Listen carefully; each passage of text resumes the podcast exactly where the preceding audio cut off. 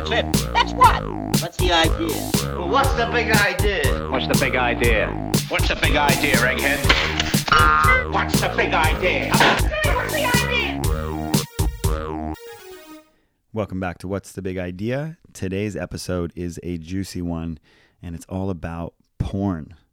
Uh, but not like about porn, but about what porn is actually and how porn impacts us and the shame that's around it and why we don't talk about it and why we don't talk about sex and so many other things. But before I introduce our incredible guest, a quick favor.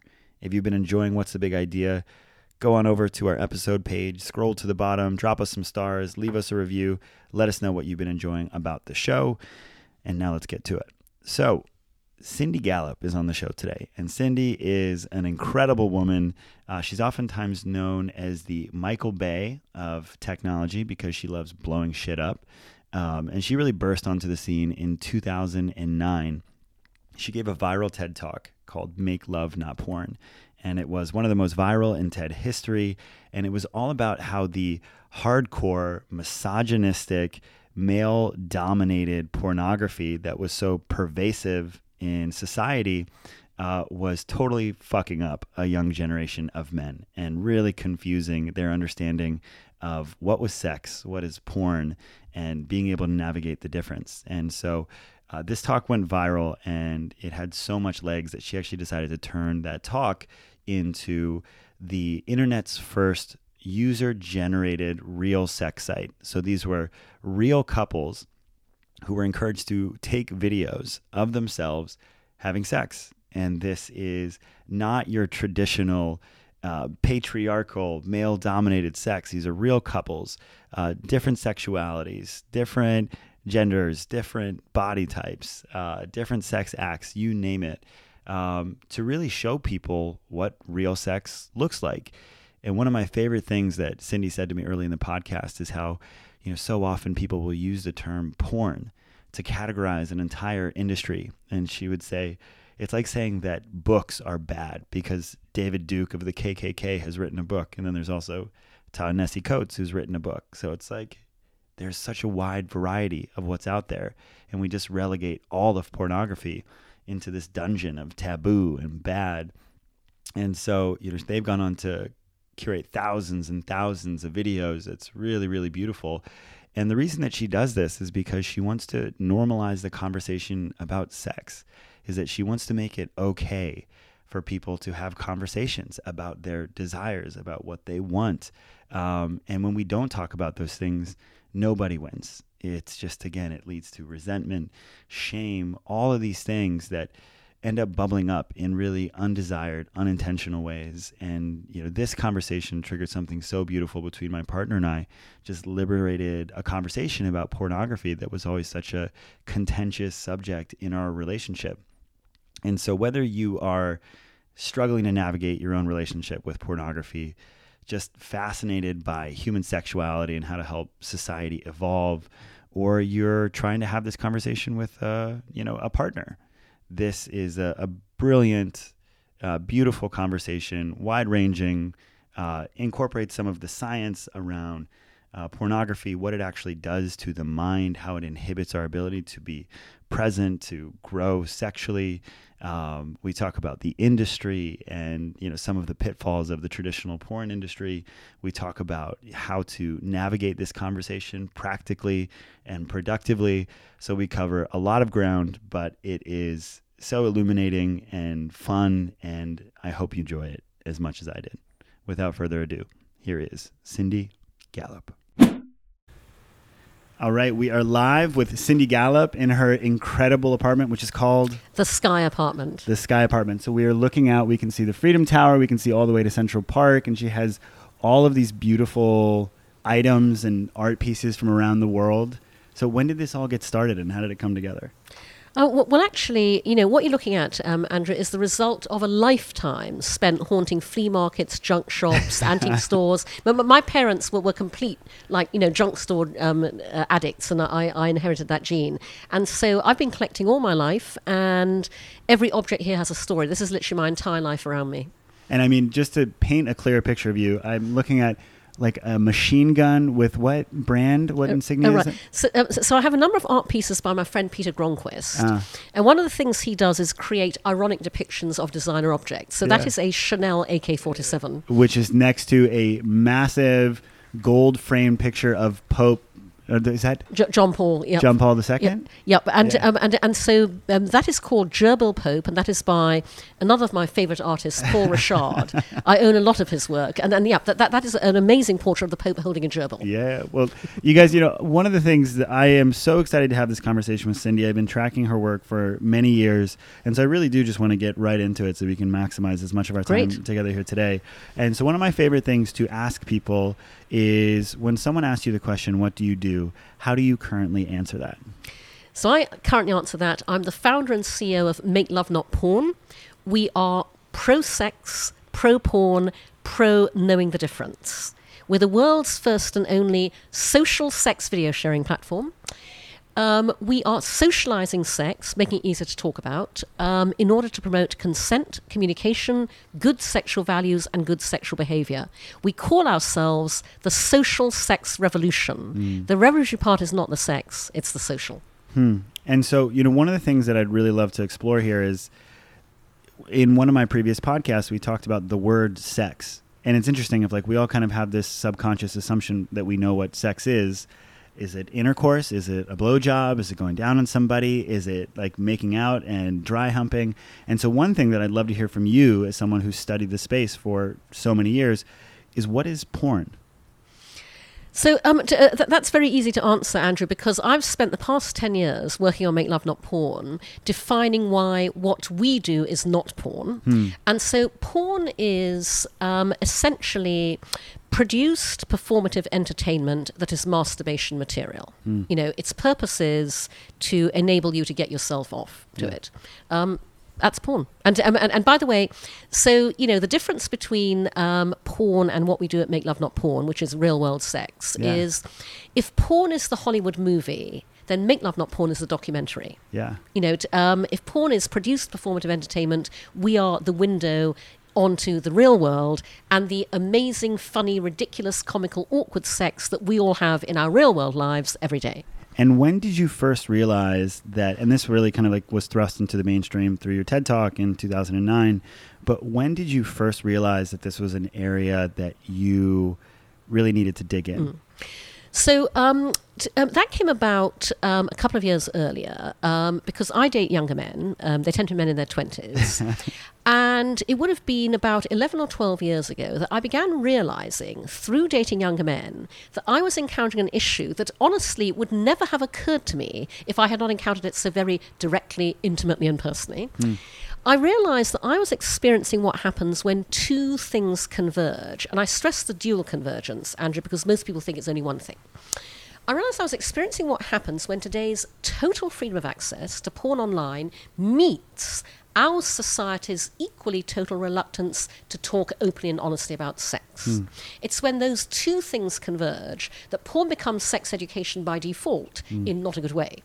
So I found myself encountering a number of sexual behavioral memes in bed. I went, whoa, I know where that behavior is coming from. I thought, gosh, if I'm experiencing this, other people must be as well. I didn't know that then because 11, 12 years ago, nobody was talking about it, nobody was writing about it. This was me in complete isolation as a naturally action oriented person going, right, I'm going to do something about this. And so that was when I decided to put up on no money this tiny, clunky website at makelovenotporn.com hmm. that in its original iteration was just words. You know, it was porn world versus real world. Here's what happens in the porn world here's what really happens in the real world. Yeah. And then I had the opportunity to launch it at TED and um, became the only TED speaker to say the words come on my face on the TED stage six times succession. The talk went viral Yeah. and it drove this extraordinary global response Yeah. to my tiny website that I had never anticipated. Hmm. And that's when I realized I'd uncovered this huge global social issue. Yeah, and you know one thing that's so interesting so that was 2009 to today, and so what I'm curious about is how if you can paint a picture of the landscape of because again it's uh, 2009, so you have things like Pornhub and RedTube and like all of these porn sites that are like available then, but now I would imagine that kind of like the age that people are accessing these types of sites and this type of uh, kind of behavior is happening. Are there like statistics that help us understand like how porn usage has grown and is impacting? I think maybe it makes sense to talk about Americans in this conversation, just because that's mm. like what we're familiar with. Most of our audience is here. So, can, can you paint a mm. picture of how porn is impacting us? Who's mm. watching it? How much we're watching it? Right. Yeah. Oh, so- so here's the interesting thing, Andrew. Okay, because um, porn and sex tech, which is my own category, Yeah. Operates in the most research-free, statistics-free data area of them all, and, and that is because, and, and, and I face this every day. I mean, um, I fight a huge battle to build Make Love Not Porn every day, essentially because every piece of business infrastructure, other tech startups just take for granted. We can't. The small print always says no adult content, and that's all pervasive across every area of the business for the same reason, you know, because of all the battles we fight every day, nobody is out there funding the ComScore of sex and porn. Okay, and and and so um, there are no reliable, um, you know, really broad statistics. Um, not least also because.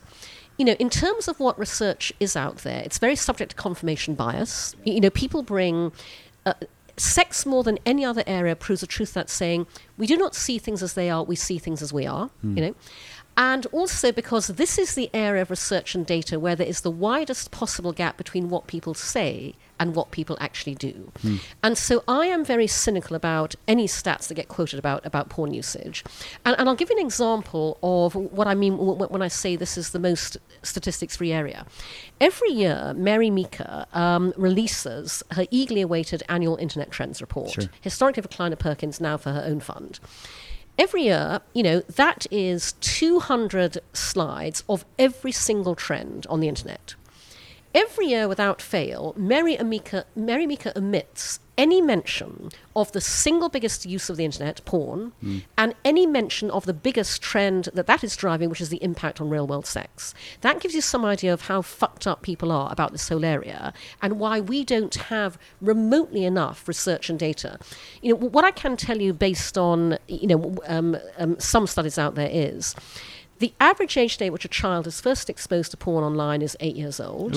Bitdefender did a study six years ago now that indicated then that age had dropped to six. And this is not because eight year olds, six year olds go looking for porn. They don't.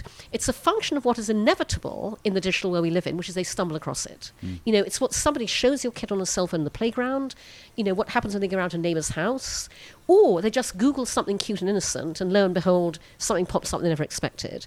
And so, you know, um, what I can say qualitatively, if not quantitatively, is that, you know, everybody is, is watching porn on the internet. And that is starting extremely early um, in ways that you would not want it to start. Um, and by the way, um, I will just say this for those of your audience who may be parents, okay? Because parents and teachers write to us at Make Love Not Porn all the time. And so I I give parents two key pieces of advice. The first thing is you cannot begin talking to your child about sex today too early. Uh, And when I say that, I don't mean literally talk about sex. What I mean is the very first time they ever ask where babies come from, touch their genitals, the most important thing isn't even what you say as much as how you say it. Never ever get visibly flustered. Hmm. Okay, never get embarrassed. You know, never get angry. Never shut them up. You know, never slap them down. Instead, answer calmly, honestly, and truthfully, and thereby set up a communications channel that will be there for them for the rest of their lives, that you will both want there to be. And then the second thing I say to parents is today, when you talk to your child about sex, you must also talk to your child about porn. And it's a lot easier to do this than most parents think, because all you have to do is some version of what I'm about to tell you, and you dial it up or down depending on the age of the child. Yeah. So you, you say to the child, So, darling, we've just talked about sex. And you know how together we watch movies and videos and cartoons where things happen that aren't real. Well, there are also movies and videos about sex, and they're not real either. And because of that, they can be quite confusing, and so we'd rather you did not watch them till you're older. But if you ever come across anything like that, mm. or somebody shows you something like that, come and talk to us, we can explain it. Yeah. That's all you have to say because you have then done two very important things. The first is that you have set up in their minds for when they encounter porn, it's not real. And the second thing is that you have encouraged them to come and talk to you about it. And trust me, in terms of what they are likely to stumble across, you will want them to come and talk to you about it. And so here's here is the paradox of this situation that I find both with parenting and also in relationships is the importance of opening up a container where this conversation is safe where someone can talk about these things as opposed to hiding and being shamed into that. But also I would say that for many of the parents or partners what they are worried about and what I oftentimes hear is that, that they feel by opening up that conversation that they are normalizing the behavior of watching porn, which say a partner or a parent may not want their child to watch porn. And so by saying, come and talk to me, this is okay, being understanding that they're normalizing the behavior. So what do you say to the people who have that stance that by letting your child come and talk to you about porn without reprimanding them, that they're normalizing the behavior? Oh my God. So, first of all, Andrew, let me just say we should absolutely bloody be normalizing watching porn. Okay. And, and the reason I say that is. Um, so I get interviewed about porn a lot, as you can imagine, you know, and and you, you know, um, t- I remember a journalist um, interviewing me and saying to me very earnestly that this is a man. He said um, he began his interview by saying, you know, so Cindy, why do you think we like to watch people having sex? And I just burst into laughter. I rolled around on the floor. I went, oh my God. Can you hear yourself? Of course, we like to watch people having sex. We are all sexual beings. It's completely natural to want to watch people having sex and to get turned on by it. So it is utterly natural and normal um, to watch porn. Okay, there's nothing wrong with watching porn at all. Now, um, I'm going to qualify that. A- a- and by the way, Andrew, you know, I've spent the past 10 years trying to get people to understand the tremendous nuance in everything that you and I are talking about now. Yeah. So, for example, I get very frustrated about the fact that people keep using the word porn like it's all one big homogenous mass. Sure. That's like using the word literature as if it's all the same thing. Yeah. The landscape of porn is like landscape literature. It's as rich and infinitely varied, as full of genres and subgenres. Um, and, and so, you know, for example, when the media shrieks and squawks about porn, okay, oh my God, porn, you know, they only ever shriek and squawk about one genre of porn, which is the one most immediately apparent on the tube sites, which is that genre of straight porn where men are dominating women mm. and forcing women to submit to them. Okay. Funnily enough, you never ever see the media shrieking and squawking about the colossal genre of porn that is for men who adore being dominated by and submitting to their partners. Hmm. Okay? And the reason we never hear about that in the media is because that genre of porn does not accord with our societal construct of masculinity. Hmm. And that's a huge shame because out there in the world are millions of men who would adore to be dominated by and submit to a woman in bed out there are millions of women who would love to dominate a man and have him submit to them in bed. And many of those men and women will never, ever find that out or do it and enjoy doing it because society said, oh, that is not what we do because of traditional gender roles. Yeah. Um, um, and so, um, you know, the, the, the, the, th- the thing about porn too is we all watch porn, we don't talk about it. Okay, porn therefore exists in a parallel universe, in a shadowy other world. Porn therefore lacks a number of the tools that we use in other parts of our lives to improve them. So, for example, porn lacks curation and navigation.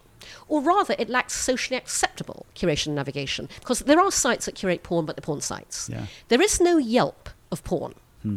And there's no Yelp of porn because right now it's really okay to come into the office on a Monday morning, stand by the water cooler and go, I'm really bored of the restaurants I've been eating at. Who knows a new restaurant? It is not okay to come in, stand by the water cooler and go, I'm really bored of the porn I've been watching. Who knows some new porn?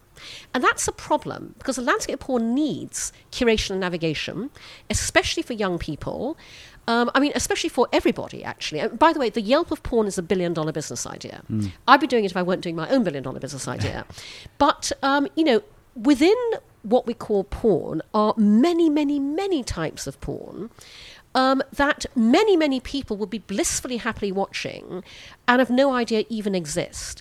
And, uh, for example, um, also, I have a real issue with the, with, with the terms feminist porn and porn for women. And by the way, I have many female pornographer friends who describe themselves as Yeah. feminist pornographers or, or say, I make porn for women. The reason I object to those terms is because the moment you class porn as feminist or for women, men think it's not for them. Hmm. That porn gets marginalized, and men have no idea how hot, arousing, innovative, and creative they would find feminist porn and porn made for women. And so, you know, I- want to see all of this opened up um, for many reasons, which I'm sure we'll come on to in, in this conversation. But, you know, to loop this right back to your original question, um, we should absolutely be normalizing watching porn.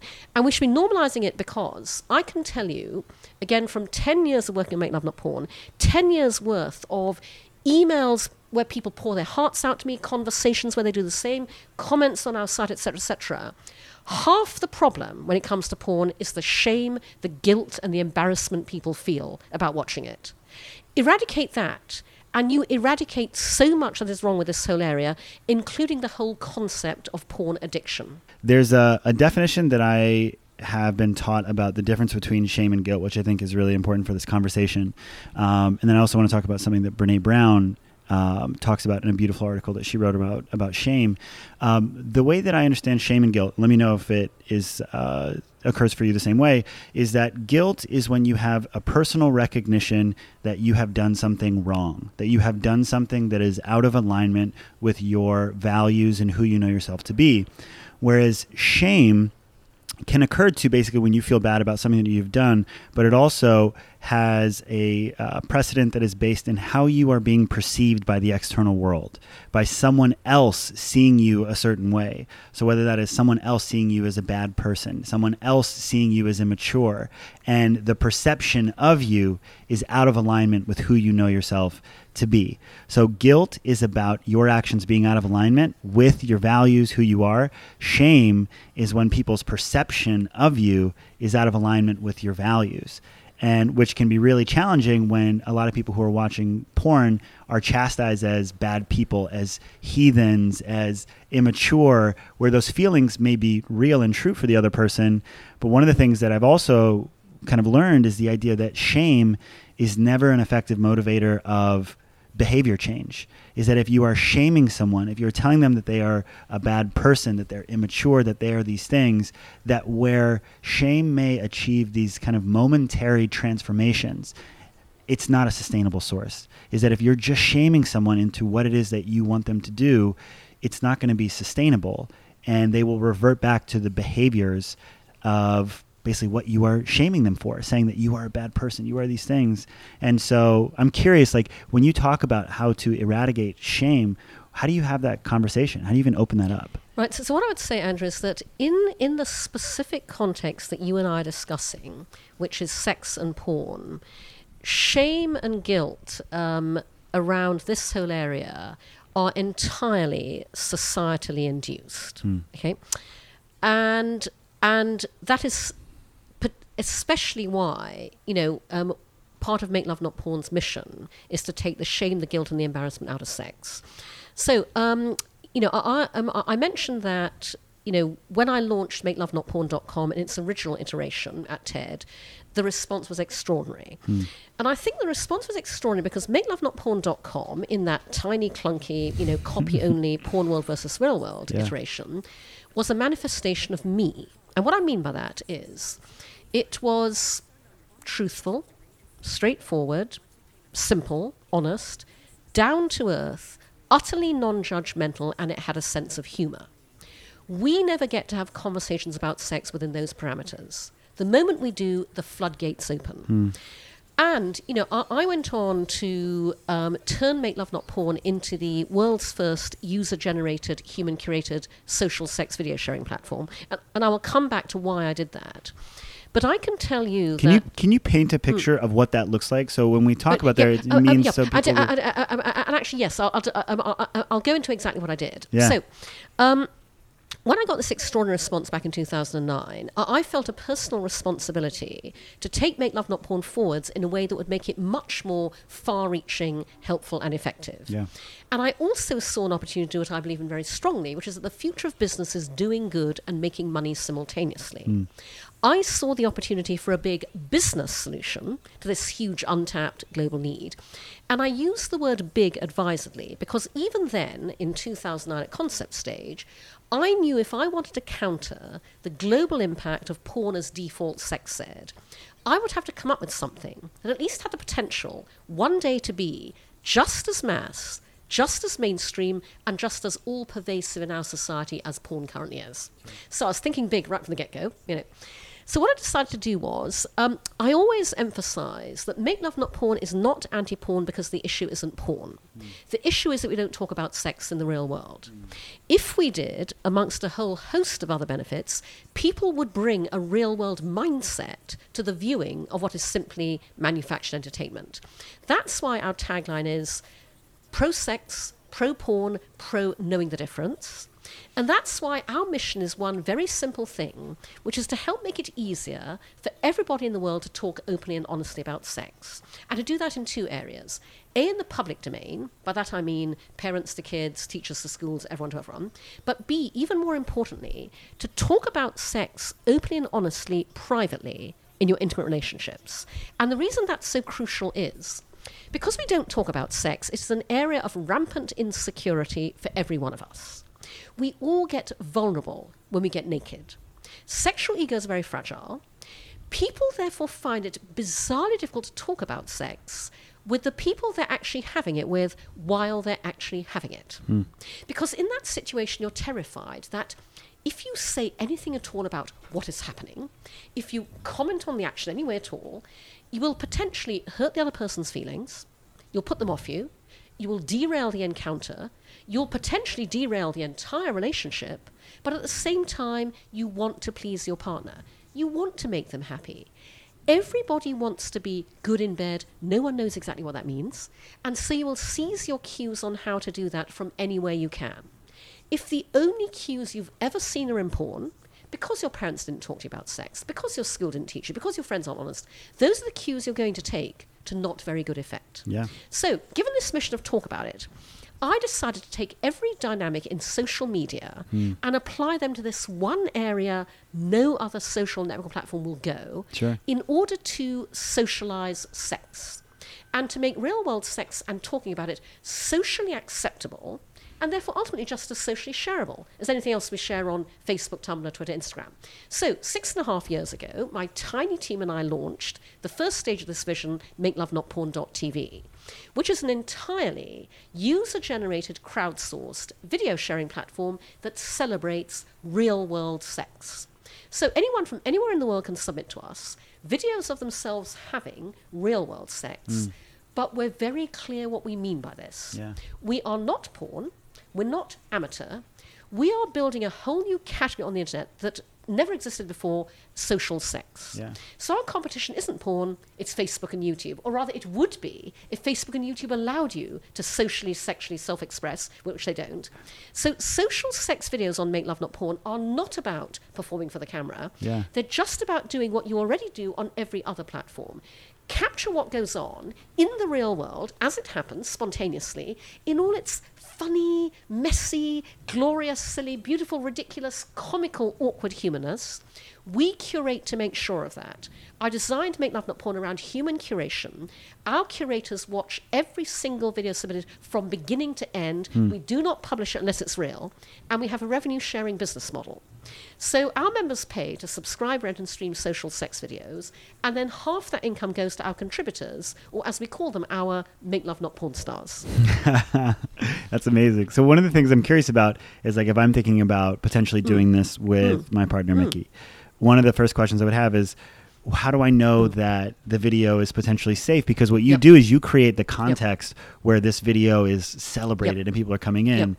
But how do I know that the video is not going to end up Yep. somewhere else for, like, say, you know, a, a public figure Yep. who may want to do that? Sure. Yeah. No, no, and Andrew, I'm so glad you asked that question because I'm going to respond to it um, in in the broader context of Yeah. the tech world as a whole, because I think it's very important, uh, again, especially that, that your audience hears this. The young white male founders of the giant tech platforms that dominate our lives today mm. are not the primary targets, online and offline, of harassment, abuse, mm. sexual assault, violence, rape. Therefore, they do not and they did not proactively design for it. Hmm. Those of us who are most at risk every single day, women, people of color, LGBTQ, the disabled, we design safe spaces and safe experiences. I and my team, more female than male, we spent literally years concepting and designing Make Love Not Porn before we ever built it because we knew that if we were going to invite people to something they'd never done before, socially share their real world sex, we had to think through every possible ramification of that to create a completely safe and trustworthy space. As a result, we operate unlike anybody else in the adult sphere and quite frankly, unlike anybody else on the internet, period. Hmm. So, first of all, it is not possible to even complete our submissions process hmm. unless your video is fully consensual, legal, everyone's over 18. We require full identifying details for every participant, two forms of visual ID, hmm. including if you've chosen to have somebody else behind the camera. Even if, if we never see them, we have to know exactly who they are, hmm. two forms of visual ID. It is literally not even possible to submit, let alone ever have published anything not fully consensual and legal. Then, when you've submitted your video, we do something nobody else does human curation. As I said, our curators watch every single video from beginning to end. We do that just to make sure it's real, but that enables us to see everything that's going on. Um, then, when we accept your video, our curators will then engage with you personally. They'll communicate with you based on your preferred means of communication. You know, Skype, um, text, phone, you know, t- um, w- uh, email, whatever it is. Yeah. We begin building a relationship with you. We know every single one of our Make Love Not Porn stars um, uh, um, from the moment they submit a video. Um, and, and by the way, we, we- do that because we can answer questions, handhold, reassure, etc. Now, if you're at all worried about your employer, your college, it's fine to be anonymous. Okay, Yeah. you can wear masks, faces in shadow, out of frame. About half our Make Love Not Porn stars choose to do that. Yeah. The other half are happy showing their faces. Yeah. And by the way, we help. We have a how-to section on our blog where we publish posts like we have a post called "How to Shoot a Banging Real World Sex Video Without Ever Showing Your Face." Okay. Um, your video is only viewable on our platform by our members and only by those members who've paid to rent it. And the reason we operate a rent and stream model, not a download and own, is because our commitment to you as a Make Love Not Porn star is the moment anything changes, your relationship, your life, your circumstances, even just your mind, you tell us, we take your videos down, they're gone forever, they're nowhere else on the internet. Sure. And by the way, you can literally, we, we might publish your videos one day, you can change your mind overnight, we'll take them down the next. Okay? Um, your exposure is entirely up to you. You know, everything is entirely in your control. Nobody else does that, by the way. And we are also building our community offline as well as online. Um, lack of funding constrains our ability to do this very widely, but we will hold regular drink stews where we invite our Make Love Not Porn stars to come and meet us and each other, which is fantastic community building. Yeah. And, and here's the really interesting thing about um, what we're doing. Our Make Love Not Porn stars tell us that socially sharing their real world sex has been as transformative for them and their relationships as socially sharing everything else has been for the world at large. So we have many solo videos, okay? Um, I mean, we're all inclusive, LGBTQ. And we have many videos um, of men and women um, masturbating. Okay. Now, the vast majority of our Make Love Not Porn stars had never ever filmed themselves doing anything sexual before ever. They're doing it for us because they believe in our social mission. Hmm. So we have men and women who have filmed themselves in this incredibly intimate act for the first time ever, and they have uploaded it to our platform to be watched by complete strangers. Our solo Make Love Not Porn stars tell us that doing that made them love themselves more. It actually enhanced their sexual sense of self, hmm. their sexual self esteem. Couples tell us that doing this transformed their relationship. Because when you decide to film yourselves having sex, you have to talk about it. And when you talk about it, doesn't matter how long we've been together, the conversation goes places it's never ever gone before. Couples write to us and say, We thought we were open. Doing this just took our relationship to a whole new level, which is amazing. Yeah. And so so tell me that I'm actually working with a friend right now Mm. named Lee Ware who's about to do a TEDx talk and the title of her talk is um, how to ask for the sex you want when you're not sure what that Mm. is. And so it's the idea of like we don't have this Mm. conversation when we're with partners. You know, it may not be with a, a new partner or someone that we've been with for a long time, is that we don't know how to start that conversation while it's happening. And that what happens, especially for women, is that they don't say anything at all and they end up having sex that they don't like. No, um, no, no, absolutely, Andrew. Uh, and in fact, um, so here's the overarching goal of Make Love Not Porn, okay? Because w- when I say to people, our mission is this very simple, single minded thing to make it easier to talk about sex. Because we don't do that currently, people don't get how massively, profoundly, fundamentally beneficial the impact of that would be. So um, here's what I mean by that. I designed Make Love Not Porn around my own beliefs and philosophies, one of which is that everything in life starts with you and your values. So I regularly ask people this question What are your sexual values? And nobody can ever answer me because we're not taught to think like that. Our parents bring us up to have good manners, a work ethic, sense of responsibility, accountability. Nobody ever brings us up to behave well in bed. Hmm. But they should, because in bed, values like empathy, hmm. sensitivity, generosity, kindness, honesty, respect are as important as those values are in every other area of our lives where we are actively taught to exercise them. And so, in that context, Andrew, what we are doing could not be more topical in the era of Me Too. Because right now, quite rightly, everybody is talking about consent. Everybody's writing about consent. There are lots of thoughtful, nuanced, insightful think pieces out there about consent. Here's the problem nobody knows what consent actually looks like in bed. Hmm. The only way you educate people as to what is great consensual communicative sex, good sexual values and good sexual behavior is by watching people actually having that kind of sex. And Make Love Not Porn is the only place on the internet where you can do that. Yeah. Every one of our videos is an object lesson in consent, communication, good sexual values and behavior. We are literally education through demonstration. So you know, one of the things that I'd love to talk about here is again, like what you just talked about with the mission that I really want to reemphasize is that this is all in effort of getting people to talk about Yeah. sex. Yeah. Of like that that is really what's coming mm. through. It's like the foundational Yep. thing here. And so what I'm curious about is so let's start in the context of mm. say a couple who's getting ready to film themselves. What are the questions? What are the conversation mm. starters? For people who are listening to this and they're like, I'm going to go back and with the next person that I hook up with or with my long term mm. partner, what are the best questions? Like, I love the idea of values, and I'll add a little bit on that. So, we're getting ready to go on our next Junto retreat with our guys this weekend and we always do values work and it's basically the idea that having this understanding of self that is foundational spiritual like beyond kind of the identities that society has kind of labeled us with that when we understand what those values are we're much more capable of understanding when our actions are in alignment or out of, out of alignment mm, with them absolutely. and being able Yeah, to articulate that yeah. So it's so smart like even when you say that about my sexual values my honest answer I don't know what those are. Yeah, I can't say them right Exactly, now. I feel them. Yeah. They're there, but I Mm. don't have those readily available. And because of that, I'm not able to evaluate my actions in the bedroom for being in or Mm. Yeah. out of alignment with those. Yeah. So what are so what are the conversation starters? What are the things that people can say um, in this context to really Sure. start the Um, conversation? so, um, uh, uh, so first of all, um,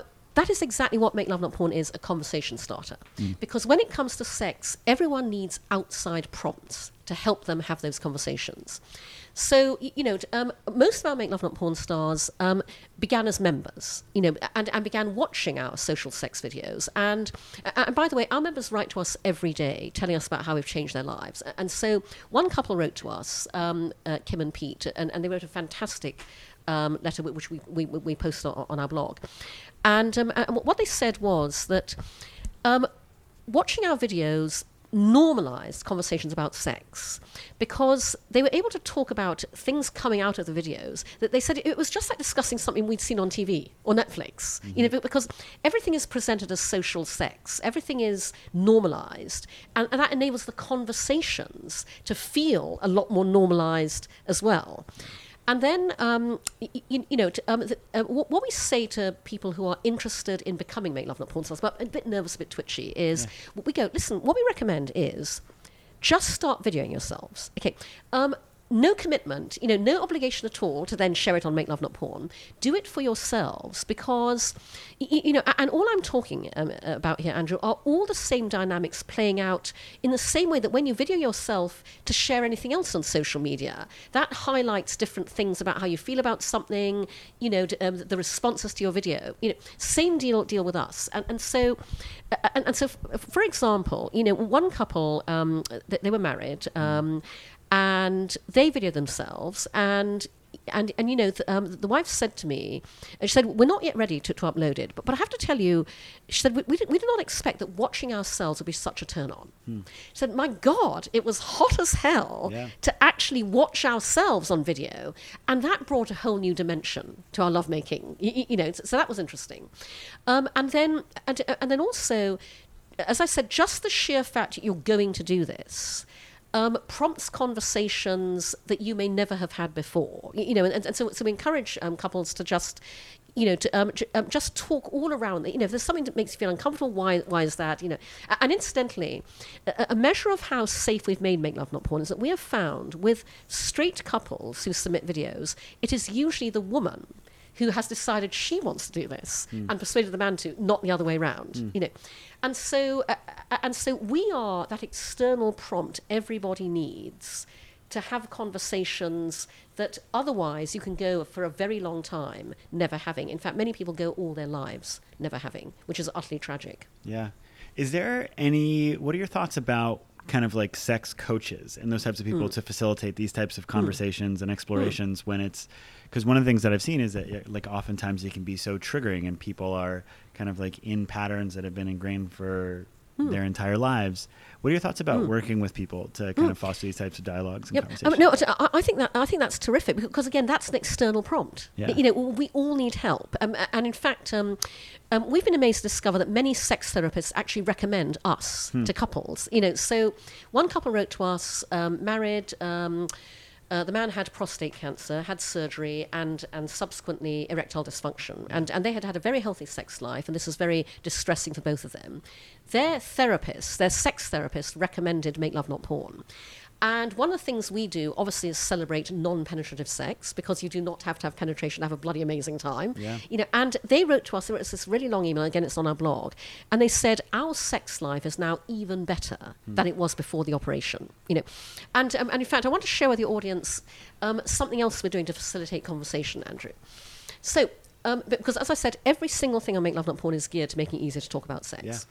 So, because we don't talk about sex, we have no socially acceptable vocabulary with which to do so. Sure. The language of porn has rushed in to fill that gap. And this is not good for a number of reasons, not least of which is that, as you would expect in a male dominated industry, the language of porn is predominantly male generated. So the person who coined the term finger blasting didn't have a vagina. Because if you have a vagina and you hear the term finger blasting, trust me, you want to cross your legs. Okay? the person who coined the term getting her ass railed never got his ass railed. Yeah. Pounding, banging, slamming, wrecking, destroying. All terms created by people who did not possess the soft internal tissue to which those things are being done. Hmm. So, on Make Love Not Porn, we are building a new vocabulary for real world sex. So, we tag our videos completely differently to the usual porn tagging system. We tag our videos with terms like juicy, succulent. Mm. Our tag for oral is downtown. Our tag for anal is deliberately derived from the recipient's experience of anal. Mm. We tag our anal sex videos, ow, ow, ow, hey now. And we do that, Andrew, because we want our members to take this language and use it beyond our platform in the real world. Sure. Because this is language you can use to talk about sex in public without feeling embarrassed about what's coming out of your mouth, without having to worry about being overheard in the bar, the coffee shop. And it's language you can use to talk about what you want to do in bed in a celebratory, positive, and gender equal way. Yeah. And we're also using this language to reshape the way people feel about various dimensions of sex. So I get I get called up frequently by um, journalists who will say to me, Cindy, I'm writing an article about how porn addiction um, causes erectile dysfunction in young men. And I will go, no, it doesn't. And they go, Ugh. and I explain that, you know, porn, unfortunately, um, uh, teaches men that sex is entirely dick centric, that it's all about how big it is, how hard it is, you know, etc., etc. Um, and in the real world, men are frequently not erect or semi erect, and this is completely natural and normal. But when you only learn about sex from porn, you go, oh my God, I have erectile dysfunction. So we have a tag on Make Love Not Porn for those of our real world sex videos where the guy is either not erect or semi erect. That tag is derived from the world of ice cream. We tag those videos soft serve because soft serves are yummy and delicious and as natural a part of real world sex as anything else. Yeah. You know, one of the things that I want to throw in here as well is what you're talking about is like creating this vernacular um, it's I feel like you know the we are starting to get new communication techniques around consent, which you said, which is so important, and like the baseline of like almost like asking for what you don't want, and what you're talking about also is providing a new Mm. vocabulary for people to talk about what they do want of like Yeah. because there's there's such a, a platter of options that are available that people just don't even understand that are there right Yep. and because they and again it's you know one of the things that my mom would always say to me growing up is like when people don't know they don't go and Yeah. so it's like for are there places where people can I know that there's there's some courses and different articles that I've read that really do talk about the idea of like desire mapping and different things like that of saying it's like here are all the options that are mm. available. Here's what kinky looks like. Here's what it looks like to be more kind of like mm. ambiguous and what these other things are. How do how do people start to answer that question of what do I want? Right. Um, so, so, this again is exactly why we exist, Andrew, because because another um, uh, one of our many objectives is to de-kinkify Yeah. the kind of sex many more people would thoroughly enjoy Mm. if society hadn't said them it's kinky. Okay. So. Um, you know, the reason I designed Make Love Not Porn to be a video sharing platform is because the single biggest use case for YouTube, way beyond any other, is how to videos. And it's way beyond the second biggest use case, which is entertainment. Far, far um, more th- than, than people want to be entertained. People go to YouTube to watch how to videos on how to do anything and everything. I want Make Love Not Porn to be the global go to hub for how to videos for anything to do with sex. Yeah. Okay? And so, you know, we reflect the entire spectrum of human sexuality. And incidentally, when it comes to sex, there is no such thing as normal. Okay? I regularly have to say to people every single thing you see in porn, somebody somewhere loves doing, in fact, millions of somebodies, okay? There is no such thing as normal. And actually, real world sex is more surprising, more innovative, more creative and more hot and rousing than porn will ever be.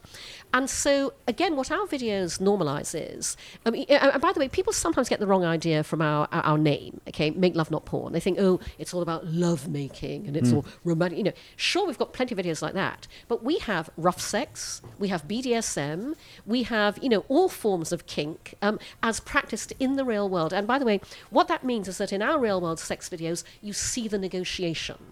You know, you see the discussion before the role play begins. You see the aftermath. You see people coming out of it, and the you know, and you see the, the cuddling and the showering and you know the conversations subsequently.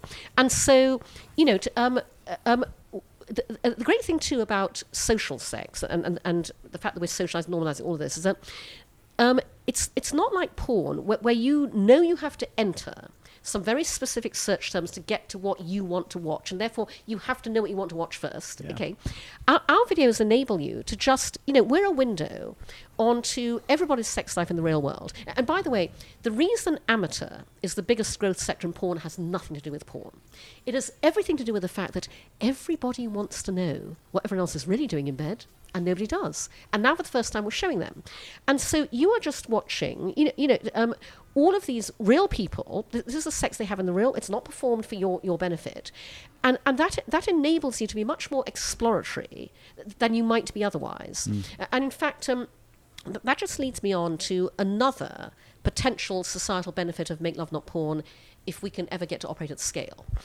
So, um, to, uh, so as I said, we, we are all inclusive, and before we launched as a platform six and a half years ago, we obviously had to seed the platform with content.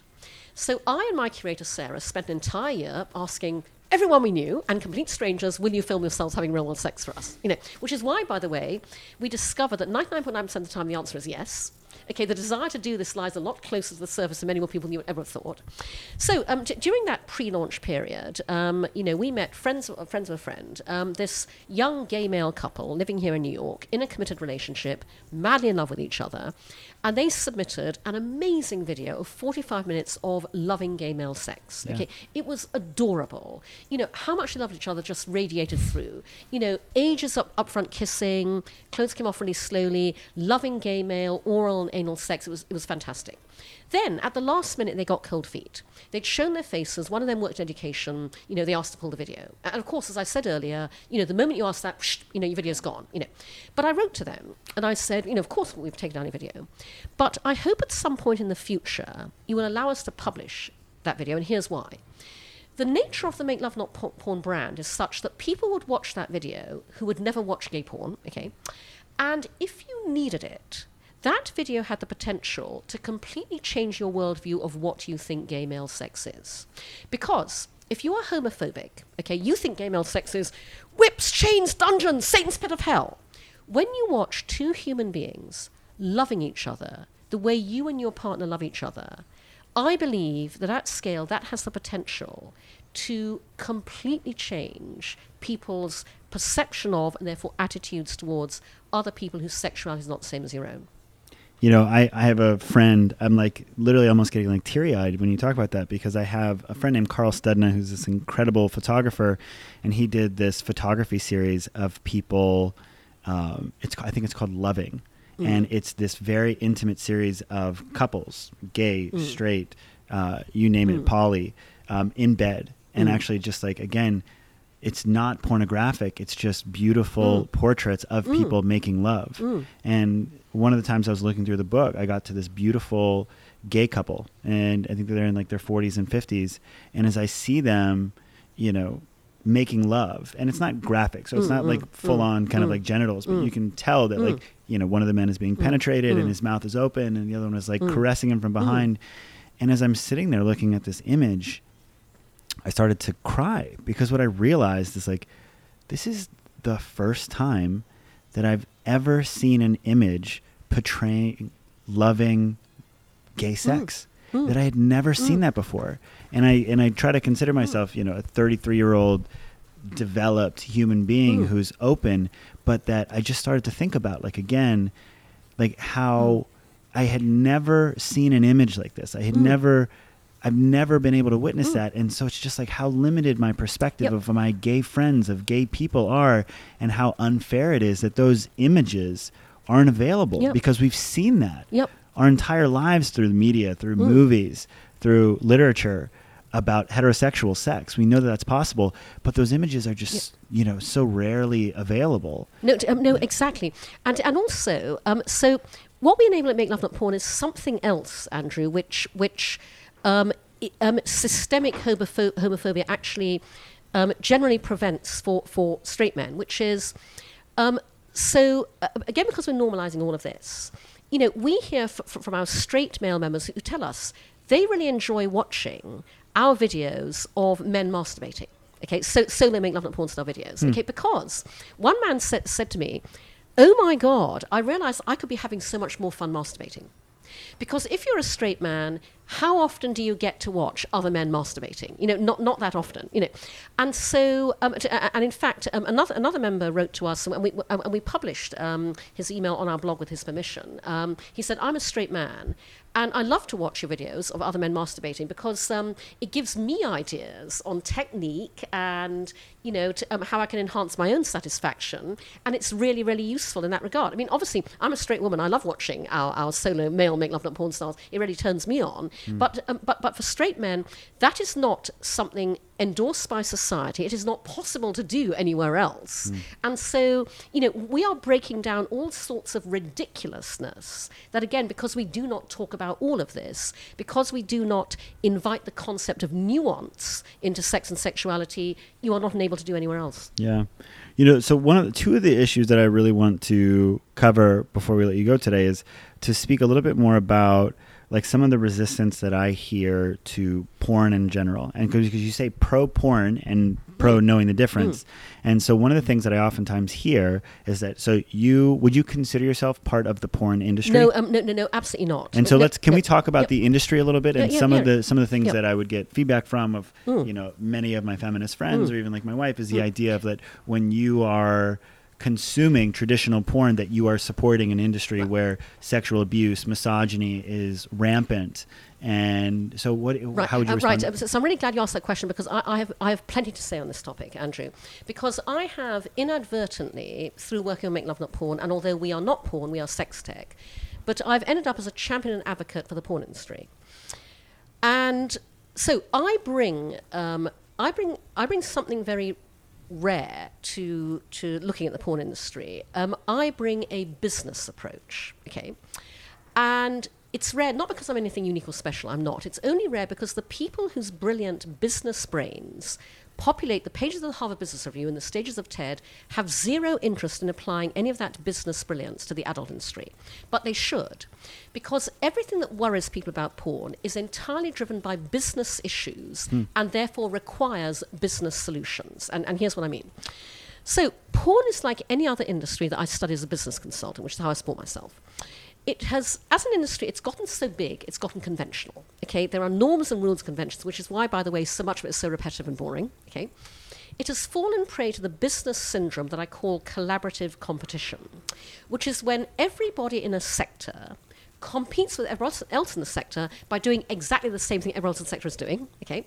And it is tanking. Its old world order business model has been destroyed by the advent of free content online, and it hasn't invented a new one. Now, every business dynamic I've just cited is also true of the music industry, of Hollywood, of television, of my own industry, advertising, of every industry you could name. It's just the way those dynamics manifest in porn is more controversial and distressing. So, the explosive growth in extreme violent porn is not driven by evil, twisted, malignant, vicious forces that work within the industry. It is not driven by, oh my God, we've all become more depraved and corrupt as human beings. It's driven by, very boringly, very prosaically, a bunch of guys scared shitless because they're not making any money, doing what bunches of guys scared shitless not making money doing in any industry, which is play it safe. Oh, look, they're all doing that. Let's do that too. Oh, that must be what the consumer wants. That must be what makes money. Let's do that too. You know, as in washing powder, so in porn, and it becomes a race to the bottom. The analogy I draw is with reality television, because reality TV was pioneered 20 years ago by amazing shows like, like MTV's The Osbournes, The Real World. Then everybody else jumped on the bandwagon, and it descended into the morass we have today of Real Housewives everywhere, you know, Jersey Shore, whatever. And so um, the, um, the, the, the, way you really break that cycle is, um, you know, and and uh, uh, and I've been saying this uh, for years. You know, to, um, basically, um, what you need to do is you need to open up. You know, the answer to all of this is not to shut down, censor, clamp down, block, repress. The answer instead is to open up. Mm. Open up the dialogue around all of this in, in a way that Iron and Make Love Not Porn are trying to do open up to welcoming, supporting, and funding entrepreneurs like me who want to disrupt all of this for the better, and open up to allowing us to do business in the same way everybody else does. Because when you do that, you completely transform the landscape of adult. I like to repurpose in this context Wayne LaPierre of the NRA's infamous gun control quote The only thing that stops a bad guy with a business is a good guy with a better business. Mm. And that's what I'm doing. You know. Now, um, t- there is also something that I say especially to women. Um, I did an interview last year with Glamour magazine where the journalist asked me, you know, how, how can we make the porn industry more feminist? And, and she says in this interview um, herself, when she wrote it up, she said, I did not expect to get the answers from Cindy Gallop that I did.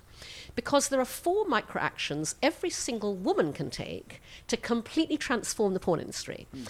So Microaction number one, and, and, by the way, I want your male listeners to hear this because they should encourage their female partners Please. and friends to, to do this. So, microaction number one, I say to women, is talk publicly about the fact you enjoy watching porn. Because women don't, okay? Yes, there's a stigma watching porn, it is even worse for women. And that's why people mistakenly and misguidedly think that women don't like to watch porn. Bollocks to that, okay?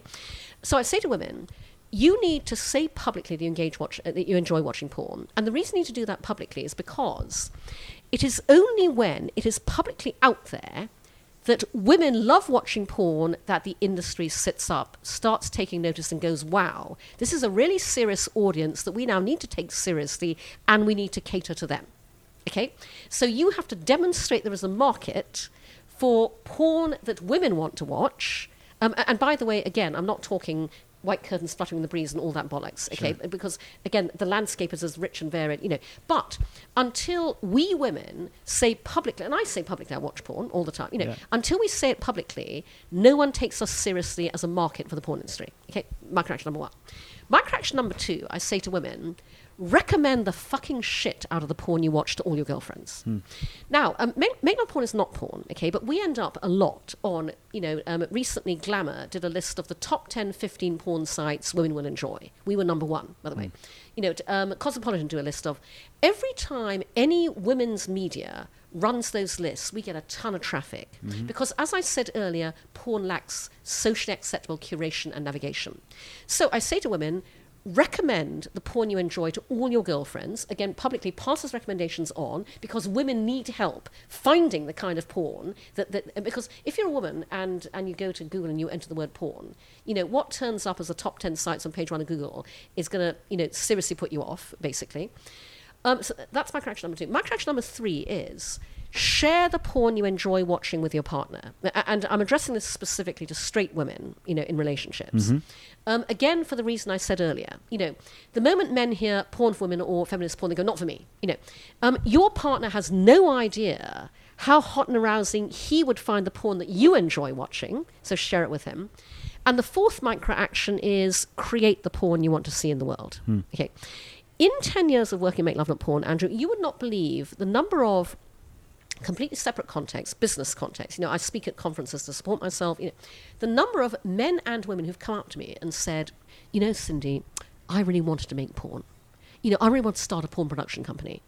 And then there are reasons why they didn't. You know, one woman, you know, told me that at a, at a conference in Ireland. You know, Ireland's laws are, you know, you can imagine, particularly rigorous, Catholic country. You know, she, she wanted to start a porn production company. There was no bloody way she could, you know, with, with all the legislation against it. You know, um, a man at, at a conference said to me, that he wanted well, he wanted to start a porn production company, and then he came up against all the barriers I do, you know, because I fight a goddamn battle every single day to build this business, and and it was just he, he couldn't even contemplate having to deal with that, you know.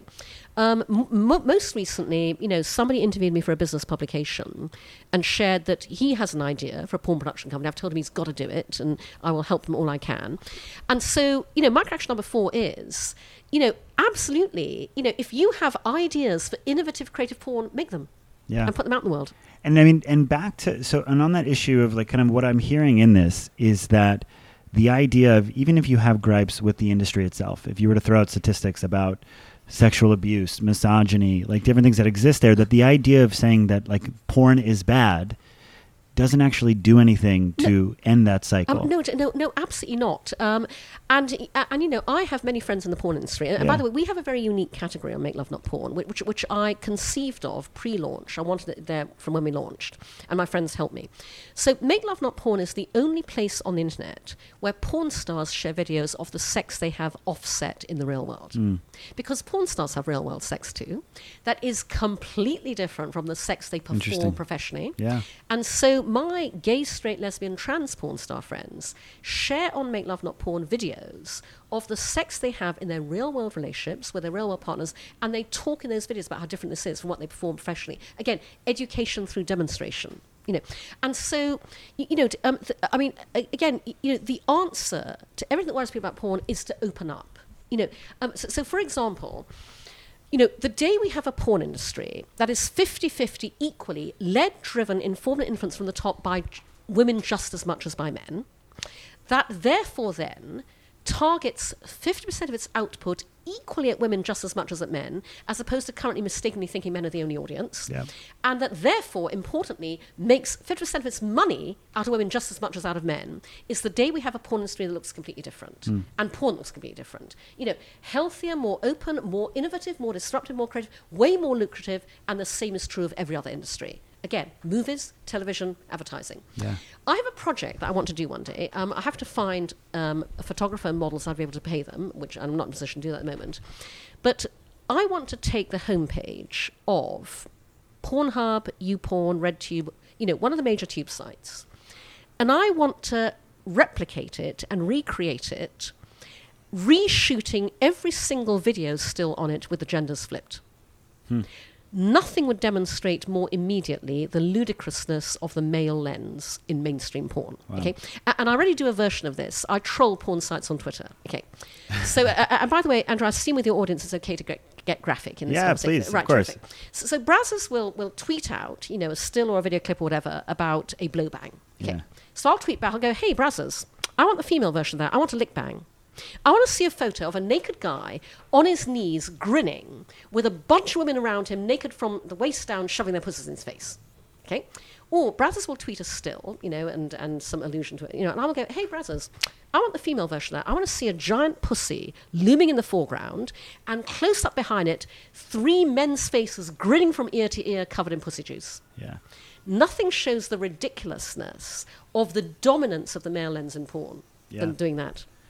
You know and so i just i think again I, I really appreciate this idea of bringing nuance to it of if you disagree with it it's just there's the idea of just getting rid of it altogether is just Oh um, no, oh, no, um, and- no, and by the way, you can't and you never will. Yeah. I mean, and and you know th- th- that's why, uh, honestly, Andrew, you know, the answer is not to swear off porn. You know, the um, the, the answer is to. I mean, well, well, first of all, obviously, it's to come and watch Make Love Not Porn. And and by the way, one of the reasons I say that is because. Our members write to us every day, Yeah. and the words they use to describe our videos are words you would never hear used about porn. Th- th- th- they use descriptors like happy, joyous, celebratory, life affirming, and the one we hear all the time is guilt free. Hmm. You know, literally, a man wrote to us a few months back and he said, You know, I have to write and thank you for what is the first ever entirely guilt free sexual experience I've had in my entire life. Yeah. He said, it's a real shame it was with myself, you know, because I, would have liked a partner and, you know, whatever. But, you know, he, and by the way, he, he completely got um, what, you know, our venture is all about. He said, you know, it, it wasn't just the freedom from guilt. You know, th- um, th- th- it's the very fact that somebody had this brilliant idea, executed it amazingly, um, which taps into all that is good in human nature and takes us away from everything that is destructive. I mean, he totally got the bigger picture. Yeah. Because, you know, here's my vision for, you know, what happens if I can ever get Make Love Not Porn funded and operating at scale. Parents will bring their children up openly to have good sexual values and good sexual behavior, the same way they currently bring them up to have good values and good behavior in every other area of life. We will therefore cease to bring up rapists because the only way that we end rape culture is by inculcating in society and openly talked about, discussed, promoted, operated, and very importantly, aspired to gold standard of what constitutes hmm. good sexual values and good sexual behavior. When we do that, we also end Me Too. We end sexual harassment, sexual abuse, sexual violence, all areas where the perpetrators currently rely on the fact that we do not talk about sex to ensure their victims will never speak up, never go to authorities, never tell anybody. Yeah, one- When, when we end that, we massively empower women and girls worldwide. When we do that, we create a far happier world for everybody, including men. And when we do that, we are one step closer to world peace. I talk about Make Love Not Porn as my attempt to bring about world peace, and I'm not joking. Yeah, and you know, one of the things um, I'm a student of a, a communication modality called Gestalt, and the founder of Gestalt was this guy Fritz Perls, and he would always say that what we don't express, we suppress, and so it's the idea Ooh. of when we don't create space for, especially like I'll use it through the lens of of men. When we don't give them a, a space to talk about the things that they are experiencing and feeling and feeling shame or guilt about, is that those things don't go away. They just simmer under the surface. Mm. And not only do those come out in undesired ways in our actions or language, but oftentimes they can then erupt. And that's how he talks about acts of violence is that oftentimes it really is suppressed emotion and things that are there that end up in men harming women, you Yep. know, just ruining their lives with drugs, Mm. whatever it may be. And so I, d- I just think again I'm, I'm really grateful for the work that you're doing here and there's one there's one more thing that I really want to talk about today and that's the idea of porn addiction and the idea that um, and there may be research Mm. about this that you're familiar with but the idea that by you know young men especially exposing themselves to porn that they are kind of just inculcating themselves into this pattern of mindless uh, sex and release that then makes it very difficult for them to connect with their partner, um, to be there. So it's like, what are your ideas about porn addiction? I've heard some people say Mm. that porn addiction is not an actual Right. thing. I've heard some people say that it that it is, Mm. and it's a real issue. Where do you stand on it? Right, sure. Um, well, well, first of all, I'd say that you know I'm with the World Health Organization on this because the, the WHO this year refused to classify porn addiction as an actual addiction. Okay, um, and I don't believe it is. Now, at the same time, um, bear in mind I am my own research lab. Okay, so I'm very open about the fact that I date younger men casually, recreationally. I date a number of them simultaneously. I see for myself exactly how this plays out in the real world all the time, and so um, um, the, the, um, the, the impact of what people Um, I mean, becau- because people, including men who think they are porn addicts, um, use the term porn addiction to cover a multitude of issues. You know, so for example, you know, I dated somebody who, when I met him, um, he was uh, 23. Okay, and he had begun watching porn at the age of 10 or 11. Okay, he'd lost his virginity at the age of 18. Okay. Um, and so he had been watching porn um, for um, you know t- uh, all of that time in between, uh, and and he had been. By the way, I always get very entertained when people talk about watching porn because nobody's watching porn; they're wanking. Okay, you know this is not entertainment you watch, it's entertainment you masturbate to. So he had been masturbating ferociously, you know, watching porn for you know t- um, you know seven eight years. As a result, um, he was so attuned to his own touch um, that he was and is completely incapable of coming inside a woman, in a woman's hand, in a woman's mouth. The only way he could come during sex was by jerking himself off. You know, and you know, t- um, and, and that's very unfortunate because you know t- um, that's not great for your partners. Um, it's by the way, it's especially not great as and when you settle down, you want to have kids, because uh, for reproductive purposes, that is not great either. Um, and that um, and that is, is something that um, you know ha- has given him difficulties um, in his personal sex life and in his relationships um, accordingly. Um, and so th- there there are many different manifestations of what people kind of think is porn addiction that quite honestly you know with much more openness much more conversation much more access to um, a vast range of openly available different forms of sexual material to view, um, I believe could completely change that because I think that, you know, um, you know what happens in your own mind when you are flooded with guilt and embarrassment, and you know, um, is it has a lot to do with with what you then feel. Um, just so your listeners know, um, there is a lot of um, really appalling anti-porn stuff out there that is not grounded in science and fact. Okay, and there is a site and a Twitter handle for um, uh, something called um, Real Brain on Porn that debunks all of the you know um, t- uh, myths about oh my god porn is this and porn is that and blah blah blah blah and and I, I would urge your um, listeners to actually check that out Yeah. um, and and so you know, you know, I think a lot of this um, is to do with the fact that we are so utterly fucked up as a society around sex, and the more we all work to change that, the happier we'll all be. I mean, I, I I regularly say that Make Love Not Porn operates in the single biggest market of them all. Not sex, not porn, the market of human happiness. Yeah. It's interesting. I was I was listening to Gabor Mate recently, and like his definition when he talks about addiction, and he obviously very liberally applies the label of, of addiction to many things in our lives, not just substance abuse, where he's he focuses most of his work, but as a uh, pattern of behavior that persists despite negative consequences.